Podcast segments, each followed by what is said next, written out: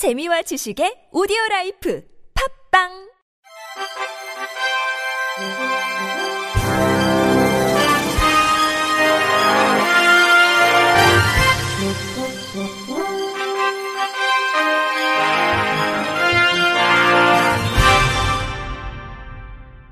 청취자 여러분 안녕하십니까? 4월 넷째 주 주간 KBIC 뉴스입니다. 전국 장애인차별철폐연대가 서울 지하철 4호선 해화역 승강장에서 기자회견을 갖고 한덕수 국무총리와의 면담을 다시 한번 요구하며 출근길 지하철 시위를 유보한다고 밝혔습니다. 전 장현은 2021년 12월 3일부터 1조 3천억 원의 이동권, 탈시설, 노동권, 교육권 등이 포함된 장애인 권리 예산 보장을 외치며 총 47차례 출근길 지하철 시위를 펼쳤습니다. 그리고 지난달인 3월 23일부터 내년도 장애인 권리 예산 중 3,350억 원의 특별 교통수단 예산에 대해서만이라도 보장해달라며 한덕수 국무총리와의 대화를 요청하며 출근길 시위를 미뤄왔습니다. 이후 4월 20일 약자의 눈 소속 의원 모임 소속 더불어민주당 김민석 최영 의원, 국민의힘 김희재 의원이 한 국무총리와의 면담을 가졌고 전장현의 요구 사항을 전달했습니다.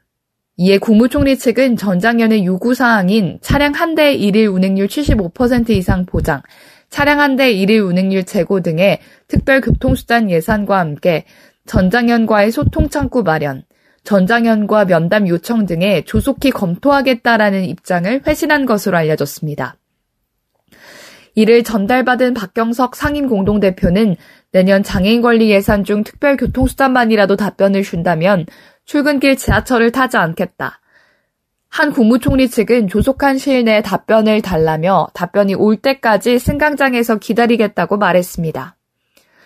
함께하는 장애인 교원 노동조합이 세종특별자치시 정부청사 교육부 앞에서 장애인 교원의 근무 환경 개선과 권익 향상에 대해 불성실한 교섭으로 일관하는 교육부를 규탄했습니다. 장 교조에 따르면 이들은 지난 2020년 8월 50일 교육부와의 제1차 본교섭을 시작으로 긴 시간 교섭에 임해왔고 지난해 7월 제23차 실무 교섭을 끝으로 요구안의 모든 조항을 잠정 합의했지만 교육부가 마지막 실무 교섭에서 납득할 수 없는 이유를 들며 합의한 조항의 철회를 요구했고 이에 지난해 8월 22일 2년여간 진행해온 교육부와의 실무 교섭이 결렬됐습니다. 이후 이를 교육부에 통지한 후 노동쟁의 상태를 해결하고자 중앙노동위원회의 조정 절차를 거쳤으나 교육부와 지속적으로 교섭을 이어나갈 것을 권고한 중앙노동위원회의 조정에 따라 조정 절차 철회를 결정했습니다. 장교조는 중앙노동위원회는 우리의 입장과 명분을 명백하게 인정한다고 판단했고 교육부에 많은 것을 양보했다며 하지만 교육부는 중앙노동위원회 조정 이후 모든 단체 교섭 사항에 대해 잠정 합의했음에도 불구하고 지난해 11월부터 현재까지 5월이 흐르도록 여태껏 단체 교섭 체결을 위한 준비를 하고 있지 않다고 토로했습니다. 이어 장애인 교원들은 단체 협약들을 너무 오래 기다려왔다. 이제 더 이상 못 기다린다며 이주 부총리 겸 교육부 장관과의 조인식을 시작으로 실질적인 장애인 교원 지원 방안을 마련하라고 강조했습니다. 장애인 등 가족을 돌보는 청년이 일주일 평균 21.6시간을 돌봄에 할애하며 평균 돌봄 시간 46.1개월에 달하는 것으로 나타났습니다. 보건복지부가 발표한 가족 돌봄 청년 실태조사 결과를 보면 삶에 대한 불만족도는 일반 청년 대비 2배 이상, 우울감은 7배 이상 높은 것으로 확인됐습니다. 돌봄 대상 가족은 할머니, 형제, 자매, 어머니, 아버지, 할아버지 순이었으며 돌봄 대상자의 건강 상태는 중증 질환, 장애인, 정신질환, 장기요양 인정 등급 치매 순으로 집계됐습니다. 구체적인 돌봄 활동으로 가사, 함께 시간 보내기, 병원 동행, 약 챙기기, 자기관리 돕기, 이동 돕기 등을 수행한다고 응답했습니다. 가사 활동에 부담을 느낀다고 응답한 가족 돌봄 청년의 비율은 약 34.4%로 일반 청년에 비해 4배 이상이었습니다. 필요한 복지 서비스로는 생계, 의료, 휴식 지원, 문화, 여가 순으로 응답했으며 돌봄 부담이 높은 주 돌봄자는 문화, 여가보다 심리 지원이 더 필요하다고 응답하는 등 복합적인 복지 욕구를 가지고 있는 것으로 분석됐습니다.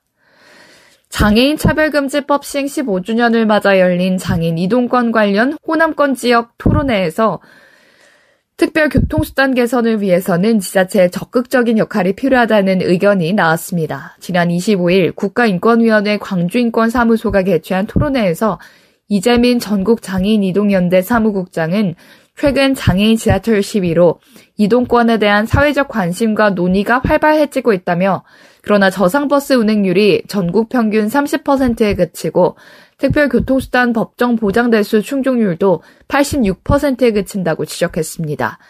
이 같은 상황을 개선하기 위해 지난해 교통약자 이동 편의에 관한 개정안이 국회를 통과해 노선버스 대폐차 시 저상버스 의무 도입, 특별교통수단 운영비 국고 지원 근거 등이 마련됐으며 국토교통부는 올해 7월부터 특별교통수단 운영비를 지급하고 시행령을 개정해 지자체별 운행 방식을 통일할 방침입니다. 이 국장은 광역 운행 의무화 등이 담긴 시행령이 개정된다면 장애인 이동권 보장에 상당한 기여를 할 것이라며 하지만 지방정부가 이에 대한 예산을 편성하지 않는다면 실현이 불가능해 지방정부의 역할이 중요하다고 강조했습니다. 한국시각장애인연합회 서울지부는 공유개인형 이동장치 대여업체인 빈모빌리티와 점자블록상 개인형 이동장치 주차를 방지하는 등 모두의 안전을 위해 점자블록 위를 비워주세요 캠페인을 시행했습니다. 개인형 이동장치는 원하는 곳에서 대여하고 반납할 수 있는 장점이 있는가 하면 개인형 이동장치가 점자블록상 주차 시 시각장애인이 걸려 넘어지는 등 큰 사고로 이어질 수 있습니다. 이날 캠페인은 강남구 압구정로 일대에서 모두의 안전을 위해 점자 블록 위를 비워주세요 라는 문구의 스티커를 개인용 이동장치 기기에 부착하고 주변 점자 블록 등 교통약자 통행에 방해가 되는 구역에 주차된 개인용 이동장치를 주차 권장 구역으로 이동 조치했습니다. 조영석 서울특별시 시각장애인연합회 회장은 이번 캠페인이 개인용 이동장치 이용자에게 점자 블록상 주차를 지향해야 한다는 인식을 심어줄 수 있는 좋은 계기가 될 것이라며 시각장애인뿐만 아니라 서울 시민이 안전하게 통행할 수 있도록 이용자들께서 노력해 주셨으면 좋겠다고 말했습니다. 유한 킴벌리는 시각장애인들의 생리대 접근성을 높이기 위해 종이 포장에 점자를 적용한 탐폰 신제품을 출시했다고 밝혔습니다. 유한 킴벌리는 발달장애 아동이 생리대 부착을 연습할 수 있는 처음 생리 팬티, 보건교사회와 시각장애인 점자 적용 및 음성 변환 모드가 적용된 생리대 패키지를 개발하는 등 사회공헌에 힘쓰고 있습니다. 유한 킴벌리 관계자는 점자 타입, 포장재 재질, 공정 조건, 환경성 등 다양한 변수를 고려해 수많은 시행착오 끝에 제품을 개발했다며 점자를 통해 제공하는 정보는 브랜드, 제품명, 사이즈, 입수 등으로 시각장애인도 비장애인과 동등한 수준의 정보를 얻기 원한다는 조사 결과를 반영했다고 설명했습니다. 국립암센터는 시각장애인과 다문화 가정을 위해 제작된 암정보 안내 책자, 암을 알아야 암을 이깁니다를 배포한다고 밝혔습니다. 센터는 시각장애인과 다문화 가정이 정보 부족으로 암과 관련한 정부 지원을 받지 못하는 일이 없도록 점자 책자와 영어, 중국어, 베트남어 등 세계 국어로 번역된 안내 책자를 만들었습니다. 책자에는 암 예방 수칙과 국가 암 검진 사업, 중증 질환, 산정 특례 등록, 암 환자 의료비 지원 사업 등 암과 관련한 정부 지원 내용이 상세히 수록됐습니다. 책자는 국가 암정보센터 누리집에서 무료로 내려받을 수 있으며 암정보 상담 전화로 문의하면 우편으로도 받아볼 수 있습니다. 이상으로 4월 넷째 주 주간 KBIC 뉴스를 마칩니다. 지금까지 제작의 이창훈, 진행의 유정진이었습니다. 고맙습니다. KBIC.